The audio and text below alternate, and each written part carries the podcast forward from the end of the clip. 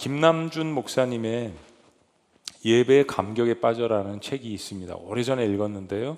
이 책에 이제 이런 그 예화가 나와 있는데 한번 읽어 드릴게요. 주일날 어- 아침 어느 한 가족이 바쁜 걸음으로 교회를 향하고 있었습니다. 교회 가까이 다가왔을 때 양쪽에 엄마 아빠 손을 잡은 어린아이가 두 사람을 번갈아 보며 말했습니다. 엄마 아빠 오늘은 제발 예배 시간에 졸지 마. 나 창피하단 말이야. 알았지? 그러나 이 어린아이의 간절한 애원에도 불구하고 두 부부에게는 그날도 지난 주일과 다름없는 일들이 일어나고 말았습니다.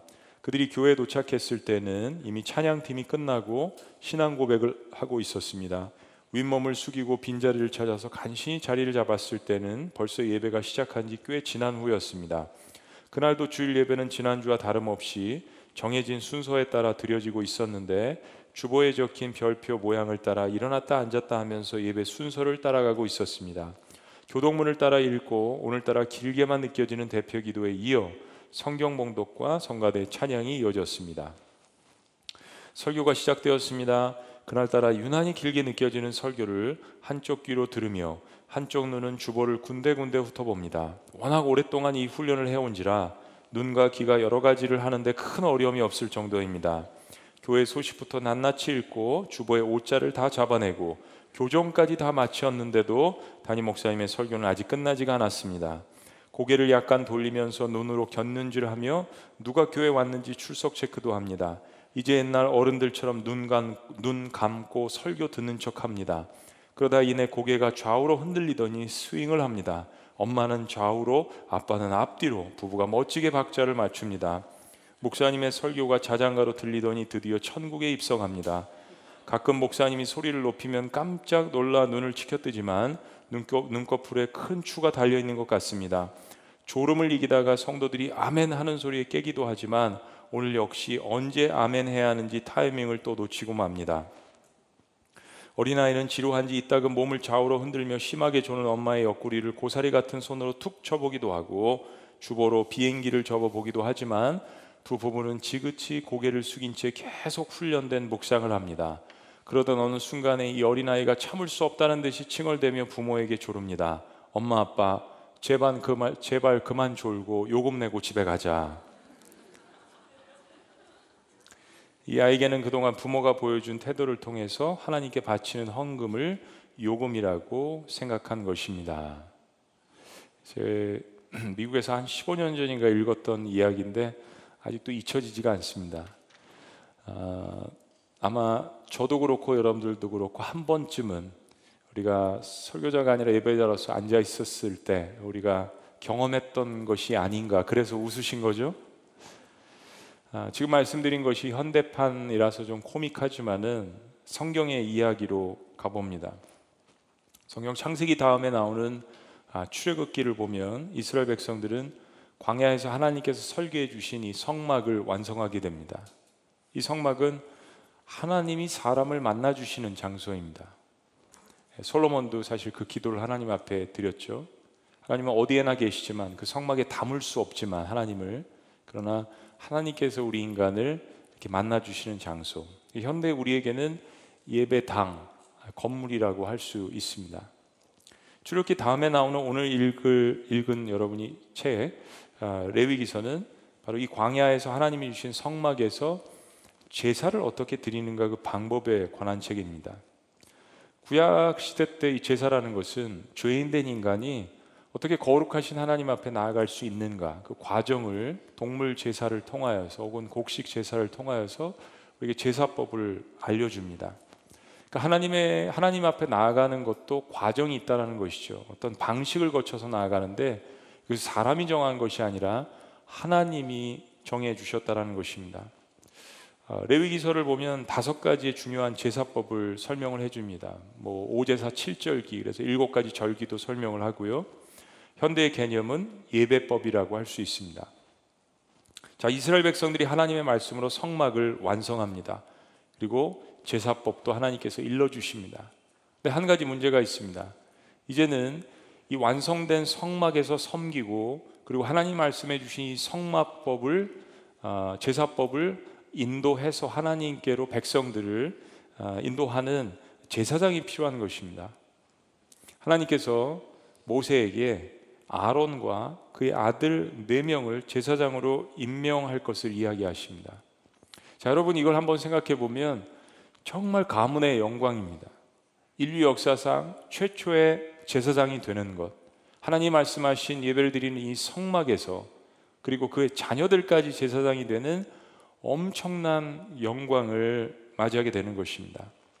제사장의 역할은 어, 하나님과 사람 사이를 연결하는 중보자의 역할, mediator, reconciliator, 화해자의 역할. 그 예수님께서 하신 사역이 하늘과 땅을 이어주시는 사역을 하신 것이잖아요.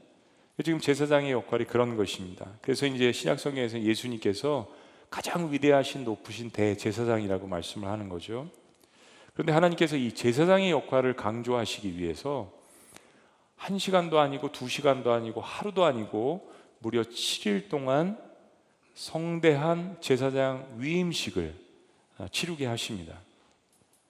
그때 하나님께서 모세를 통해서 이런 말씀을 주십니다. 레위기 8장 35절 우리 가정에서도 자녀들도 다 같이 함께 읽습니다. 다 같이 시작. 너희는 7주야를 회막문에 머물면서 여호와께서 지키라고 하신 것을 지키라. 그리하면 사망을 면하리라. 내가 이같이 명령을 받았느니라. 예. 여호와께서 지키라고 하신 것대로 지키면서 드리는 것이 예배라는 것을 저희들이 알 수 있습니다. 그리고 구장을 보면 아론이 먼저 대제사장으로서 자기 자신을 하나님 앞에 드립니다. 자기 자신을 거룩하게 하는 예배를 하고요. 그리고 나서 자기 아들 네 명 제사장으로 세워진 그 아들들을 위해서 정결케 하는 예식을 또 제사를 드립니다. 제사장의 역할은 말씀드린 것처럼 하늘과 땅을 잇고 하나님과 백성들 사이를 중보하는 역할인데 이것을 하기 전에 먼저 자신 스스로가 하나님 앞에 정결케 하는 예식을 합니다. 그리고 다음은 아론이 백성들을 향하여서 위에서 속죄제, 번제, 화목제 제사를 하나님 앞에 정성껏 드립니다. 그리고 아론이 백성들을 향해서 손을 들고 축복을 합니다. 그리고 이제는 모세와 아론이 장막에 함께 들어갑니다. 예배 드리고 그리고 다시 나오면서 백성들에게 한번 축복을 합니다. 어떻게 보면 요즘 예배 하나의 축도와 같은 거라고 할 수 있겠죠. 이것이 다 끝나고 그때 놀라운 광경이 벌어집니다. 바로 하나님의 영광의 불이 단 위에 드려진 모든 번제물들과 그리고 그 번제물에서 나온 그 기름들을 다 남김없이 살라버렸습니다. 바로 하나님께서 그 예배를 흠양하시고 예배를 받으셨다라는 것을 불로써 표현하신 것입니다. 이것을 지켜보고 있던 모든 이스라엘 백성들이 하나님의 이 경이하심에 나타나심에 놀라서 소리를 지르고 다 자복하고 엎드렸습니다. 그러니까 완전히 한바탕 예배드리다가 소동이 일어나는 것이죠. 아, 그분의 임재하심을 가까이 경험하는 것은 사실 인간으로서는 감당할 수 없는 일입니다. 우리 예배를 오면서 하나님을 만나기를 원하고 하나님의 임재하심, 하나님의 영광을 보기를 누구나 다 원합니다. 실제적으로 이런 하나님의 영광이 가깝게 임하면 인간은 감당할 수가 없게 되는 것이죠. 하나님의 불은 이처럼 하나님의 위대한 능력을 나타내는 것입니다. 오늘 본문 말씀을 다시 봅니다. 모든 것이 배경인데요. 22절. 아론이 백성을 향하여 손을 들어 축복함으로 속죄제와 번제와 화목제를 마치고 내려오니라. 모세와 아론이 회막에 들어갔다가 나와서 백성에게 축복함에 여호와의 영광이 온 백성에게 나타나. 자 24절 다 같이요. 시작. 불이 여호와 앞에서 나와 제단 위에 번제물과 기름을 사른지라. 온 백성이 이를 보고 소리 지르며 엎드렸더라 얼마나 엄청난 하나님의 영광입니까? 얼마나 오랫동안 기다려왔던 하나님의 임재하심입니까? 그리고 하나님의 불이 임해서 제단의 희생 제물을 살랐다라는 것은 하나님께서 이것을 받으셨다라는 것을 증거하는 것입니다. 얼마나 잊지 못할 어, 지난번에 설교하면서 예배 시리즈 가운데 한번 그런 말씀드렸죠. 내가 평생에 잊지 못하는 예배. 그리고 이제 하나님께서 야, 네가 드린 그 예배 내가 평생에 잊지 못한다 하시는 하나님 편에서 예배가 있다고 했습니다. 사실 이 두 가지가 다 만나야 온전한 예배죠. 오늘 어떻게 보면 이제 그런 예배입니다. 이스라엘 백성들도 오랫동안 기다렸다가 하나님 앞에 성막을 완성하고 제사법, 제사장들도 갖춰지고 하나님 앞에 예배를 드렸고 하나님도 기쁘시게 받으셨다라는 거. 평생 잊지 못할 가슴 벅찬 그런 영광스러운 순간이었습니다. 이제 정말 하나님의 백성으로서 어, 모든 것들이 갖추어진 가운데 하나님 앞에 예배를 드렸다라는 그런 기쁨 그리고 하나님이 임재하셨다라는 아, 그 확신이 그들 가운데 있었습니다. 아론이 대제사장이 되어서 이 일을 집도했습니다. 첫 번째로. 여러분 아론이 누굽니까? 아론은 모세 형입니다. 그리고 모세가 처음에 출애굽기에서 하나님께서 나타나셨을 때 하나님 저는 말을 잘 못해요. 리더십도 없어요. 좀 부족해요 했을 때 내 형 아론이 말 잘함을 내가 안다라고 해서 모세의 어, 대변인으로서 하나님께서 세워 주신 사람입니다. 근데 사실 생각해 보면 모세가 시내산 위에 올라가서 하나님 앞에 십계명을 받을 때 모세가 빨리 내려오지 않는다고 이스라엘 백성들이 막 불평하고 조바심을 내고 그러다가 우상 숭배를 하게 됩니다. 금들을 다 모아가지고 금송아지를 만들고 거기에 절하고 난잡한 파티를 벌이고 이방인들한테 이집트에서 주변에서 본 것들이 있어서 그러한 우상 숭배 축제를 벌이고 있을 때 모세를 대신한 아론이 그것을 방관하고 허용한 중심 인물이었습니다. 여러분 한번 따라해 보시죠. 정과자. 네, 아론은 정과자였습니다. 저와 여러분들처럼 저도 전과자였고요. 여러분들도 그렇고요. 근데 놀랍게도 하나님은 그런 아론을 다시 한번 용서하시고 인류 역사상 인간으로서 대제사장의 역할을 감당하게 하십니다. 이런 교훈입니다. 대역죄인도 제사장 삼으실 수 있는 것이 하나님의 은혜인 것입니다. 그래서 우리가 이 자리에서 예배를 드릴 수 있는 것이죠. 자, 그런데 이러한 하나님의 은혜에도 불구하고 비극적인 사건이 일어납니다. 그로부터 시간이 얼마나 지났는지 모르겠지만 이제 아버지와 함께 막 제사장직을 시작한 아론의 네 아들 중에서 나답과 아비후가 제사를 드릴 때 하나님이 원하시지 않는 불로 분양을 한 것입니다. 그러자 얼마 전에 하나님의 영광으로 임했던 그 불이 이제는 하나님의 진노의 불로 바뀌어서 이 아론 아론의 두 아들인 나답과 아비우를 불살라 버립니다. 하나님이 이렇게 말씀하십니다. 그 후에 레위기 10장 3절에 모세가 아론에게 이르되 하나님의 말씀을 전달하는 거죠. 이는 여호와의 말씀이라 이르시기를 그러니까 동생이 형에게 이야기하는 것이 아니라 하나님의 말씀을 받아서 하는 겁니다. 나, 나는 나를 가까이 하는 자 중에서 내 거룩함을 나타내겠고 온 백성 앞에서 내 영광을 나타내리라 하셨느니라. 그리고 이 이야기를 듣고 있던 아론이 한마디도 이야기하지 않고 할 수 없고 잠잠했습니다. 자신의 두 아들이 죽었습니다. 또 예배를 엉망으로 드려서 그 앞에서 신음할 수도 없었고 잠잠하고 하나님이 하시는 말씀을 들어야 했습니다. 자기 자신이 제사장이었습니다. 마땅히 자녀들을 하나님 앞으로 정결케 하고 온전하게 예배를 드려야 되는 하나님이 세우신 그 가정에 이스라엘 백성들의 제사장 이전에 그 가정의 영적인 지도자로 세워주셨음에도 불구하고 그러지 못했던 어, 모든 예배를 게을리하는 사람들을 하나님께서 하나님의 불로서 벌하시는 것은 아닙니다. 모든 죽어가는 사람들을 나사로처럼 하나님께 살리시는 것은 아닙니다. 모든 사람들이 요나처럼 고래 속에 들어갔다 나오는 것은 아니죠. 하나님께서 우리에게 큰 교훈을 주시기 위해서 이런 것들을 우리에게 알려주십니다. 성경은 하나님께서 원하시지 않는 다른 불로 나답과 아비우가 제사를 드렸기 때문이라고 그 재앙의 원인에 대해서 이야기합니다. 제사법에는 분명히 성막들에서 분향단에서 불을 취해 가지고 하나님이 가르쳐 주시는 방식으로 향료를 넣어서 분양을 해야 합니다. 하나님이 가르쳐 주신 방법들이 다 있습니다. 근데 나답과 아비오는 무엇인가? 자신들의 생각대로 불을 만들고 좀 더 간편한 방법으로 다른 방법으로 하나님이 말씀하시지 않는 방식으로 재단에 불을 준비한 것입니다.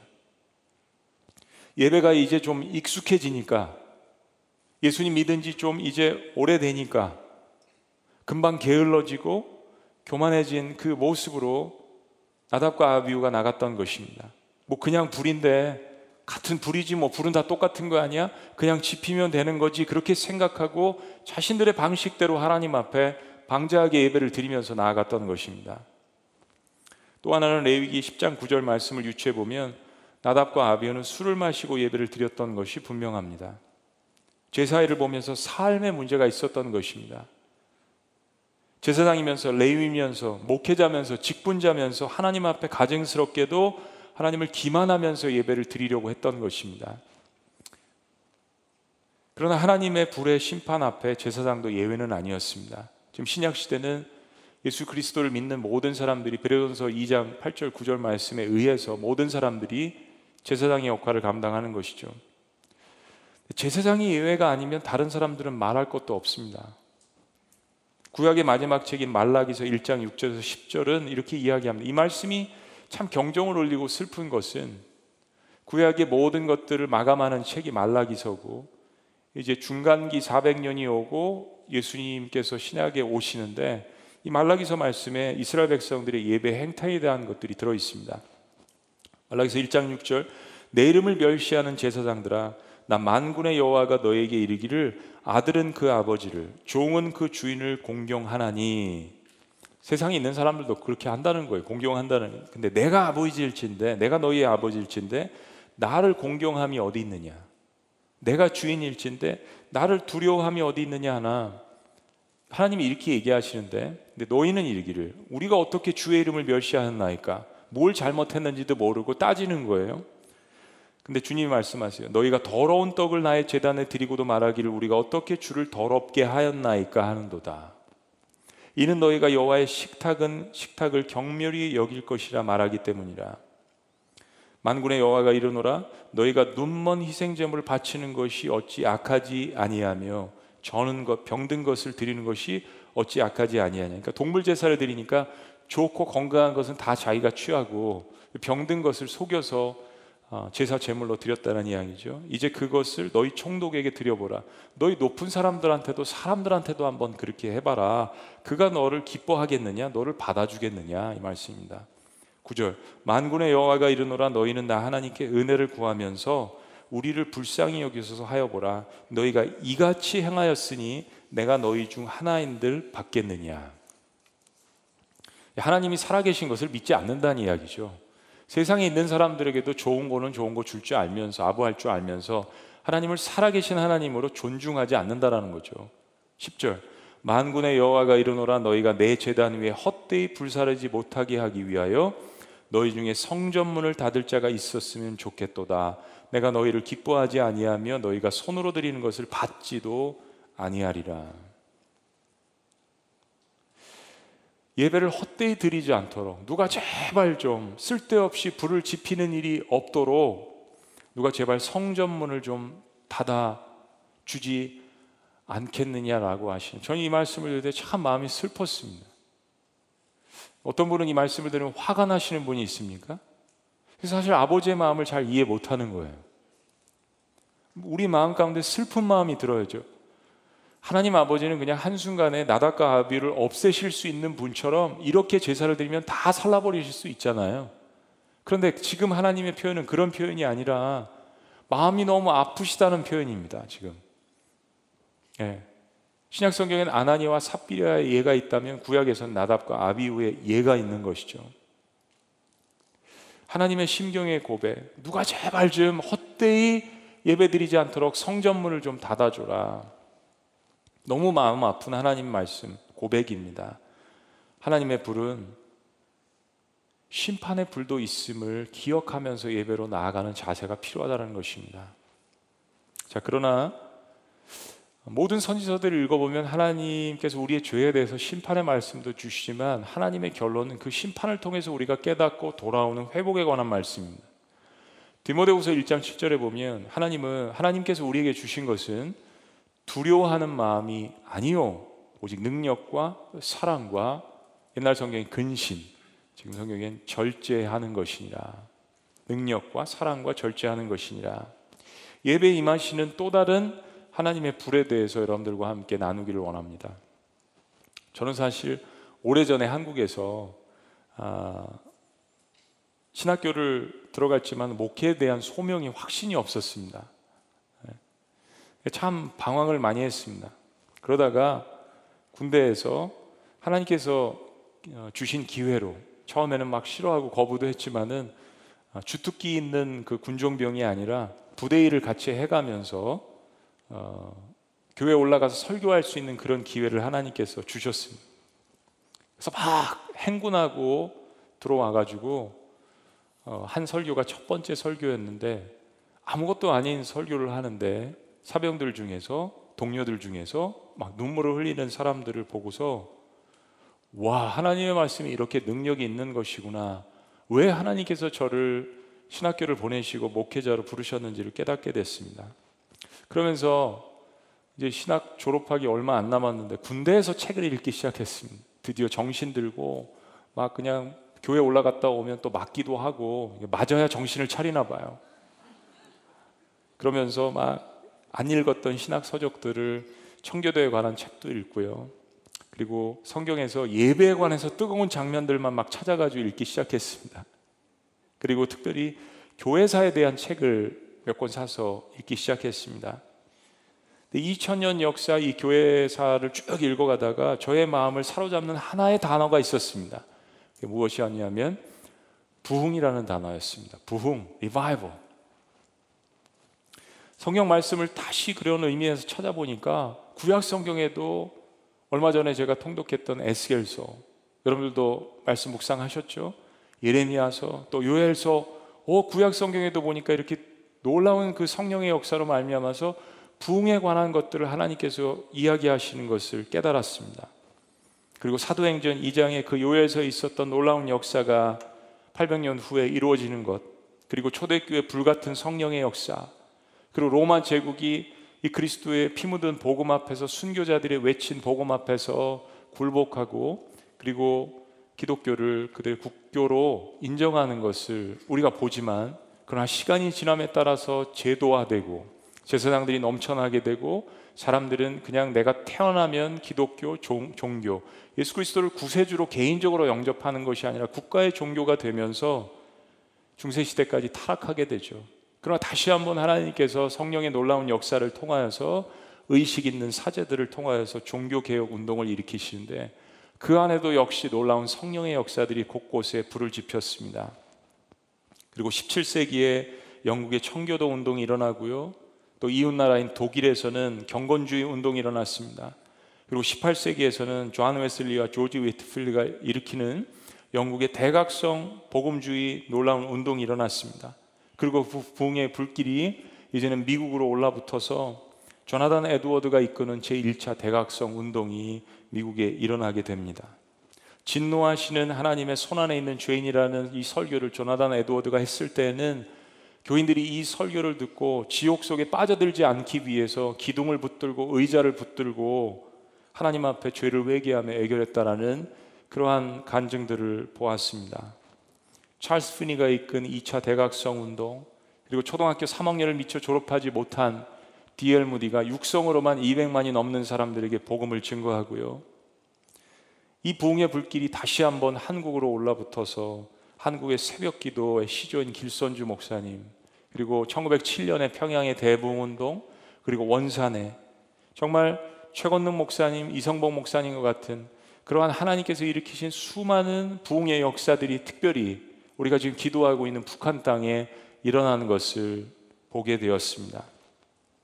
그리고 전 세계 곳곳에서 일어나고 있는 기적과 부흥의 소식들은 정말로 20대 초반의 저의 마음을 사로잡기에 너무나도 충분한 것이었어요. 그리고 그때 결정했습니다. 하나님, 제 인생을 이것에 바치겠습니다. 이 하나님께서 일으키시는 부흥, 사람들을 변화시키는 이 사역에, 이 복음 사역에 하나님 제 인생을 바치겠습니다.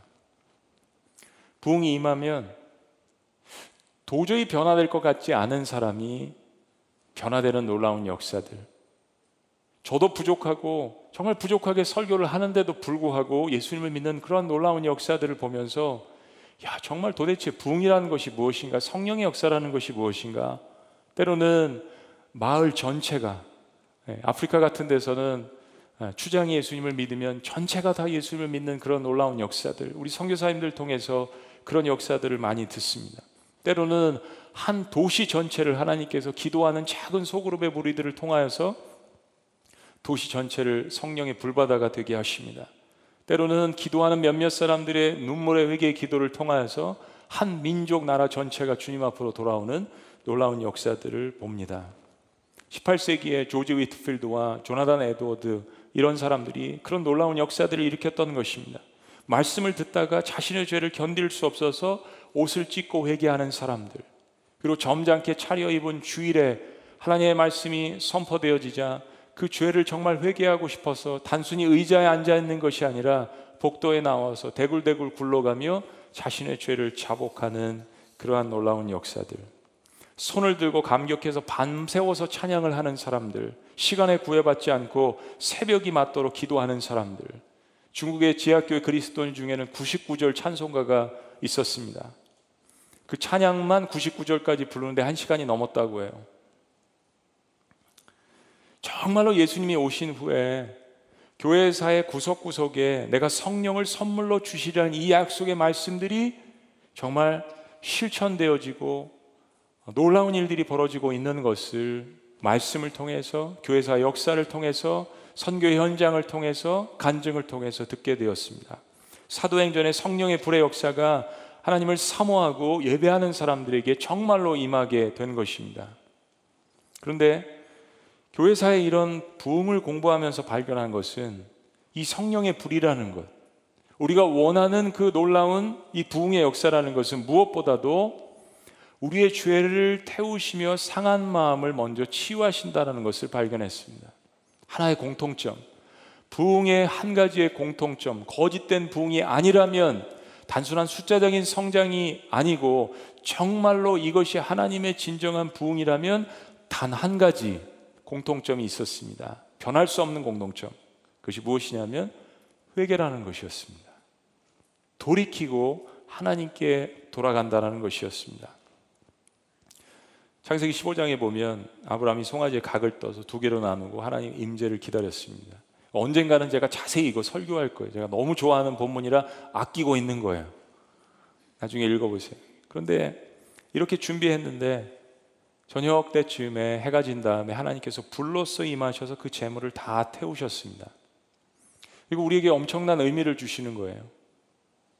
성령의 불의 역사를 경험하려면 우리가 먼저 재물이 되는 심정으로 우리 자신을 먼저 하나님 앞에 드려야 한다는 것입니다. 나는 예배 나올 때 단순히 내가 물질을 드리는 것으로 재물을 드렸다라고 착각하면 안 됩니다. 재물과 드리는 사람의 삶과 마음은 같이 가는 것입니다. 우린 그 일부를 내 삶의 일부를 띄어서 하나님 앞에 드리는 것이죠. 우린 예배하면서 내 스스로가 하나님 앞에 재물이 된 심정으로 나아가야 합니다. 왜냐하면 내가 믿고 따르는 그 예수님께서 나를 위해서 먼저 희생 제물이 되어서 하나님 앞에 나를 위해서 대신해 주셨기 때문입니다. 그럴 때 성령의 불은 우리의 죄악을 깨끗이 태워 주시는 역사가 일어나게 되는 것입니다. 그래서 성경과 교회사의 어느 부흥의 한 장면을 보더라도 부흥의 역사는 반드시 강력한 회개의 심령으로부터 시작되었습니다. 여러분 교회가 성장한다라는 것을 부흥이라고 착각하시면 안 됩니다. 숫자적으로 불어난다는 것을 부흥이, 부흥이 라고 착각하시면 안 됩니다. 이단들도 다 하잖아요. 기준이 있어야 될 거 아닙니까? 이슬람도 팽창하고 성장합니다. 숫자적인 성장이 단순히 부흥이라고 생각한다면 세상에 있는 모든 사람들은요. 그럼 거기에도 진리가 있는 겁니까? 아니에요. 기독교만이 유일하게 할 수 있는 것이 무엇이냐면 하나님께서 가르쳐 주신 놀라운 성령의 역사가 임하는 곳마다 반드시 맺던 것은 회개 역사였습니다. 하나님 어찌할까요? 하나님, 제가 이렇게 죄인인데 어찌할까요? 어떻게 하나님 앞에 돌아갈 수 있을까요? What shall we do? 하나님 어떻게 해야 될까요? 가르쳐 주세요. 라고 할 때 동일한 성령의 역사가 사도행전 2장에 다른 사람들에게도 임하지 않았습니까? 이 태우시는 불의 단계를 거쳐야만 개인과 교회는 진정한 부흥을 경험하게 되는 것입니다. 그러면서 마음속에 두 가지 갈망이 생겼습니다. 첫째는 하나님 이런 부흥이 내 평생에도 임하게 하여 주옵소서. 저의 사역에도 일어나게 하여 주옵소서. 저와 함께 목회하는 곳에도 일어나게 하여 주옵소서. 이 부흥과 회개에 대한 뜨거운 마음이 일어났습니다. 두 번째는 그런 부흥이 임하는 예배에 대한 갈망. 그런 하나님의 기름 부으심이 임하는 말씀, 사역, 하나님의 임재가 불처럼 뜨겁게 임하는 그 예배를 하나님 매 순간 드릴 수 있도록 도와주세요. 오늘 말씀을 전하는 것이 제 평생의 마지막 설교라는 심정으로 오늘 제가 예배를 드리는 것이 이 땅에서 마지막 예배를 드린다라는 그러한 심정으로 하나님 목회할 수 있도록 도와주세요. 저는 예배를 드릴 때마다 여러분과 함께 늘 그런 성령의 불의 역사가 우리에게 임재하기를 소원합니다. 사도행전 2장에는 그런 성령의 불이 임하는 예배가 기록되어 있습니다. 이 성령의 불은 요엘이 800년 전에 먼저 예언을 했고 800년 후에 이제 사도행전 2장에서 베드로와 제자들이 경험한 이 성령의 놀라운 역사는 다음 2000년을 이끌어 나갈 하나님의 계획이었습니다. 그런데 흥미롭게도 그런 하나님의 거대한 하나님 나라를 이끌어 나가는 이 계획 속에 뽑힌 예수님의 제자들은 다 대부분 미천한 사람들이었습니다. 나중에 사도가 된 바울이 고린도 교인들에게 이런 이야기를 했습니다. 막 서로 치고받고 막 싸우고 그러니까 고린도 교회처럼 분쟁이 많은 교회가 어디 있었어요? 그랬더니 사도 바울이 이야기합니다. 여러분 제발 좀 당신들의 부르심을 보세요. 당신들이 어떠했을 때 하나님이 부르셨는지. 여러분들 어떤 사람들이었어요? 라고 이야기하면서 육신적으로 지혜 있는 자도 없고 학벌 있는 자도 없고 성공한 자들도 거의 없지 않았느냐라고 사도 바울이 그들의 과거에 하나님 부르셨을 때 그들의 상태에 대해서 이야기합니다. 저는 사실 단순히 육신적인 것이 아니라고 생각해요. 영적인 것에 대해 사도 바울이 예전에 어떻는지 보라고 이야기하시는 거죠. 그럴 정도로 당시 예수님을 따르는 사람들은 사회적으로 열등감과 패배감이 많은 기질을 갖고 있었던 사람들이었습니다. 그럼에도 제자들은 그런 실패와 좌절을 딛고 하나님이 주신 이 약속의 말씀을 붙들고 기도했습니다. 비록 예수님이 십자가에 고난당하실 때 주님을 배반한 쓰라린 경험을 갖고 있는 전과자들이었지만요. 전과자들. 다시 한번 치유케 하시고 회복케 하시는 그 예수님의 사랑을 예수님 십자가에 돌아가신 다음에 그들에게 찾아오셔서 디베라 바닷가에서 먹이시고 입히시는 그 예수님을 통하여서 경험하게 됐습니다. 사랑하는 여러분, 우리 예배자들이 기억해야 되는 가장 중요한 사실은요. 우리가 예수님의 보혈에 의지하고 그리고 디도서의 말씀처럼 성령의 시슴에 의지해서 회개하면 하나님은 하나님의 능력의 불을 항상 준비하고 계신다는 사실을 기억하는 것입니다. 예수님의 십자가의 보혈에 의지하고 그리고 성령님의 그 씻으심의 성령의 역사에 의지해서 내가 하나님 앞에 나아가면 하나님은 언제나 우리에게 하나님께서 주실 그 능력의 불, 성령의 불, 우리를 태우시는 불, 그 불을 우리에게 주시기로 작정하신 분입니다. 그러니까 나에게 초점을 맞추는 것이 아니라 내 부족함을 하나님 앞에 알리고 하나님의 위대하심에 초점을 맞추는 것이 예배입니다. 그럼에도 불구하고 머리 뒤밀고 하나님 앞에 나아갈 수 있는 것은 내가 하나님을 아버지라고 부르기 때문입니다. 하나님이 주시는 부흥의 불은 그래서 매너리즘에 빠져 있는 사람들 방법은 다 있어요. 교회 다닌 지 오래됐고 연수가 있기 때문에 매너 방법은 다 있지만 매너리즘 스피릿과 정신 사랑하는 것은 다 빠진 상태에 있고 무관심하고 이기적이고 자기중심적인 사람들의 마음을 태우셔서 정말로 이제는 하나님의 불로 가득 차게 하시고 내가 이제는 하나님의 놀라운 비전을 불처럼 토해내고 그리고 주님이 맡겨주신 주변에 있는 사람들을 구원하지 않고는 사랑하지 않고는 용서하지 않고는 용납하지 않고는 견딜 수 없는 그 뜨거움이 이제는 내 심장 속에 살아있게 되는 것입니다. 마태복음 3장 11절에서 침례 요한이 예수님이 주실 성령 침례에 대해서 이렇게 이야기합니다. 나는 너희로 회개케 하기 위하여 물로 침례를 주거니와 보세요. 지금 제가 30분 동안 막 열정적으로 설교한 거를 침례 요한이 한마디로 이야기합니다. 나는 너희로 회개케 하기 위하여. 네. 이 성령의 역사가 임하기 위하여서 침례 요한이 준비한 것은 바로 회개하라는 사역이었습니다. 그러나 내 뒤에 오시는 이는 나보다 능력이 많으시니 나는 그의 신을 들기도 감당치 못하겠노라. 그는 성령과 불로 너희에게 침례를 베푸실 것이요. 그리고 마침내 이 약속이 이루어졌습니다. 사도행전 2장 1절. 오순절날이 이미 이름에 그리 다 같이 한 곳에 모였더니 예수님 그냥 살아계실 때는 서로가 좌의정 시켜주세요, 우의정 시켜주세요, 서로 치고 받고 싸우고 시기하고 질투하고 미워하고 남의 허물을 드러내기에 바빴던 사람들이 예수님 십자가에 못 박이셨다가 다시 부활한 그 모습을 보고 그들이 이제는 다 같이 한 곳에 모여서 한 마음이 되어서 주님 말씀하신 그 성령을 기다렸습니다. 2절 호련히 하늘로부터 급하고 강한 바람 같은 소리가 있어 그들이 앉은 온 집에 가득하며 3절 다 같이 있습니다. 시작. 마치 불의 혀처럼 갈라지는 것들이 그들에게 보여 각 사람 위에 하나씩 임하여 있더니 그들이 다 성령의 충만함을 받고 성령이 말하게 하심을 따라 다른 언어들로 말하기를 시작하니라. 여러분 성령의 불의 역사는 너무나도 강력하여서 우리의 모든 죄악들을 다 맑게 씻어 주시기에 충분하며 우리의 마음 안에 다시 한번 하나님의 영으로 채워 주시는 하나님의 사랑이 가득 차 있는 하나님의 영이신 것을 믿으시기를 주의 이름으로 축복합니다.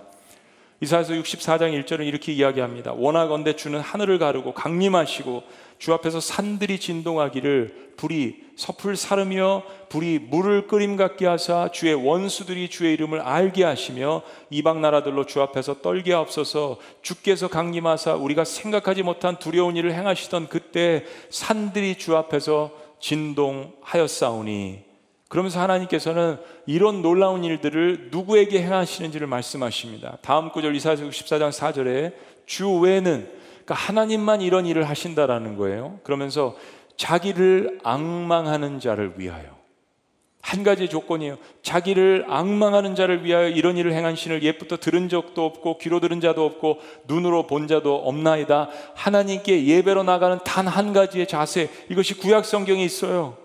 주님도 말씀하셨잖아요. 마음과 뜻과 정성을 다하여 하나님께 나아가는 자는 하나님을 악망하는 자, 하나님을 사모하는 자, 하나님을 기다리는 자, 모든 말씀들을 한 가지로 정리하면 하나님을 사랑하는 자, 그에게 이 성령의 불의 능력을 주신다라고 말씀하시는 것입니다. 이것은 단순한 삶의 철학이 아닙니다. 내 삶 그 자체입니다. 생명 주고 생명을 살리셨는데 나도 주님 앞에 나아갈 때 생명을 다하는 예배가 되어야죠. 예수님의 제자들은 갈 때까지 가보았습니다. 더 이상 내려갈 데가 없는 사람들이었습니다. 자존심도, 재물도, 명예도 다 날라갔습니다. 이제 남은 것은 하나님을 신뢰하는 일만 남았어요. 제가 정확하게 한 가지 말씀드릴 수 있는 것은요, 목회하면서 정말 바닥까지 갈 때까지 가본 사람, 정말 자기가 죄인이라는 것을 깨닫는 사람만 정말 예수님 믿더라고요. 내가 바닥까지 가보지 않은 사람은요, 아직 하나님 앞에 남겨놓은 것들이 많습니다. 그래서 성령의 역사가 일어나지 않는 것이에요.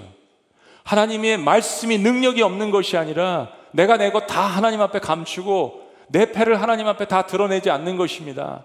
내가 얼마만큼 부족한 사람이라는 것을 내가 하나님을 신뢰하지 않기 때문에 하나님 앞에 드러내지 않는 것이에요. 왜 하나님이 이런 제자들을 쓰셨는지를 생각해 보면 답이 나오는 것입니다. 세상적인 기준으로 따지면 얼마든지 똑똑하고 좋은 사람들, 많이 가진 사람들이 있어요.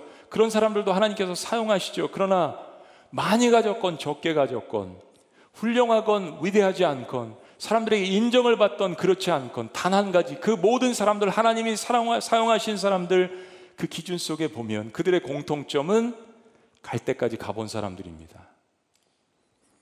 그 바닥을 치며 내가 하나님을 다시 붙들게 되며 하나님 주만을 신뢰하겠습니다. 이 고백을 통하여서 성령의 역사가 진동하는 것이 밑바닥부터 일어나게 된 것입니다. 저는 오늘 예배를 드리는 저를 포함해서 이런 질문을 하고 싶습니다.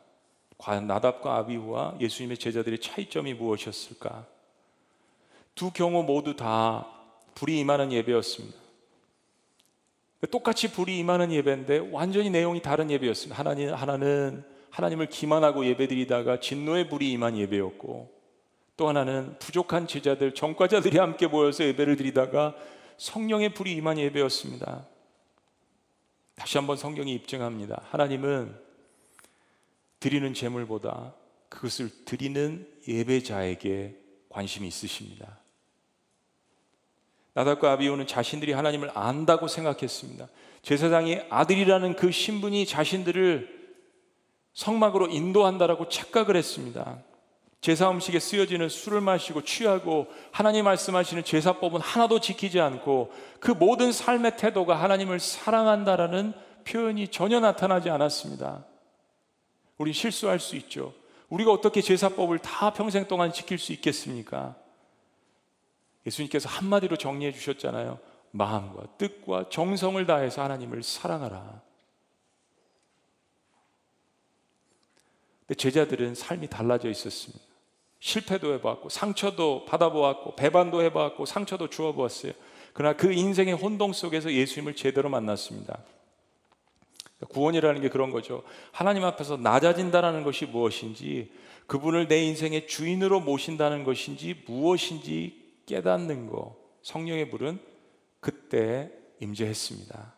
그리고 제자들의 인생은 이전과는 완전히 다른 삶이었습니다. 여러분, 제가 목사입니다. 제가 집사입니다. 제가 장로입니다. 권사입니다. 목자입니다. 마을장입니다. 그런 타이틀이 하나님께로 나아가는데 필요할까요? 아닙니다. 하나님께 나아가는데 단 한 가지 필요한 것이 있습니다. 그분의 아들이 흘리신 그 거룩한 보혈을 믿는 믿음 하나면 충분합니다. 한번 따라해 보시겠습니다. 예수님이면 충분합니다. 성경처럼 하나님처럼 사람을 차별하지 않는 진리가 없습니다. 누구도 차별하시지 않습니다. 예수님의 사랑을 깨닫는 자는 누구든지 용납하시는 분, 우린 그분 앞에 예배를 드리는 것입니다. 여러분, 혹시 여러분 중에서 아직 예수님을 영접하지 않으신 분들, 그리고 구도자의 자세로 말씀에 귀를 기울이며 하나님께 다가가시는 분들이 있습니다. 여러분들에게 한 가지 큰 소식 격려가 있습니다. 뭐냐면요. 오늘 예배를 정의하면 이런 것입니다. 예배는 진심이 통하는 것이 예배입니다. 세상은 진심을 받아주지 않죠. 하나님의 일반 은총이 있어서 여러분의 진심을 알아줄 때도 있지만 우리가 인생 살면서 세상이 얼마나 무서운 곳이라는 것을 약육 강식의 시대가 있다라는 것을 저희들이 압니다. 그러나 하나님은 우리가 진심으로 신령과 진정으로 하나님 앞에 나아간다면 그가 누구라도 그 예배를 받으시며 차별하시지 않는 하나님이라는 사실 앞에 우리는 하나님 앞에 나아갈 수 있게 되는 것입니다. 기도하겠습니다.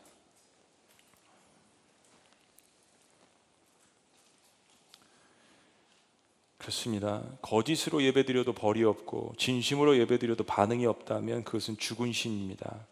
그러나 여호와 하나님은 우리 진실한 예배 불로써 반응하십니다. 살아계신 하나님이시기 때문입니다. 그래서 우리가 드리는 예물을 흠양하시는 하나님의 불이 우리의 예배 가운데 임하시기를 간절히 우리는 소원해하는 것입니다. 그러기 위해서는 이제부터라도 내가 은혜 받았는가에 만족하는 습관에서 벗어나서 내가 드린 예배를 하나님이 오늘 받으셨나를 먼저 점검하는 습관이 필요한 것입니다. 나는 예배자입니다. 나는 하나님이 아닙니다. 하나님 부족하지만 오늘 저 예배를 받으셨어요? 하나님 저의 삶이 이렇게 죄 가운데 있습니다. 다시 한번 그리스도의 보혈로 씻어 주시옵소서. 하나님 우리의 죄악을 말갛게 태워 주시는 성령 역사를 경험하게 하여 주시옵소서. 하나님의 한반도에도 수많은 죄악들이 있습니다. 우리가 잘 살게 되었다고 더 많은 죄악들이 우리 가운데 있습니다. 하나님의 은혜를 저버린 죄 용서하여 주시고 한반도에 있는 죄악들을 맑게 태워 씻어 주시옵소서.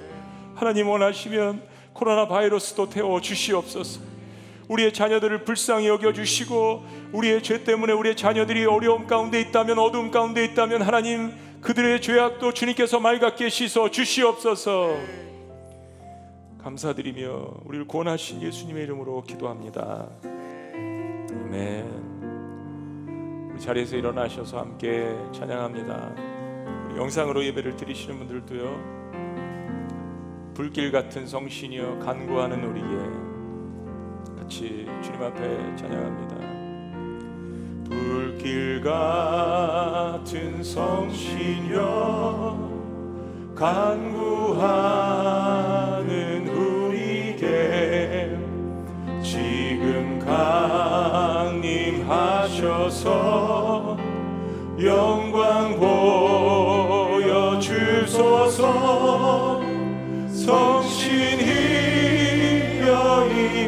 삶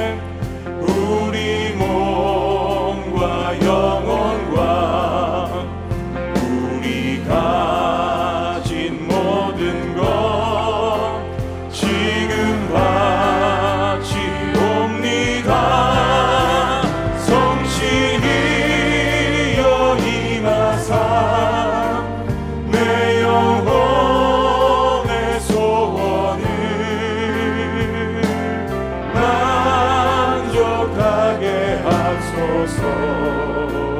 기다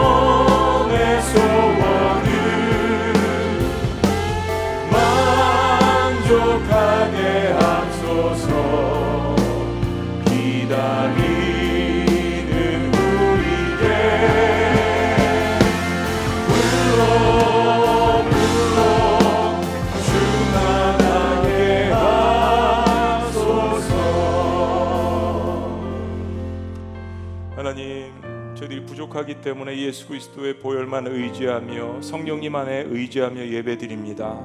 그래서 하나님 주님을 의지하며 악망하며 주님을 사랑하며 나아갈 때 우리 안에 있는 죄의 찌꺼기들을 예배할 때마다 맑게 씻어 주시옵소서.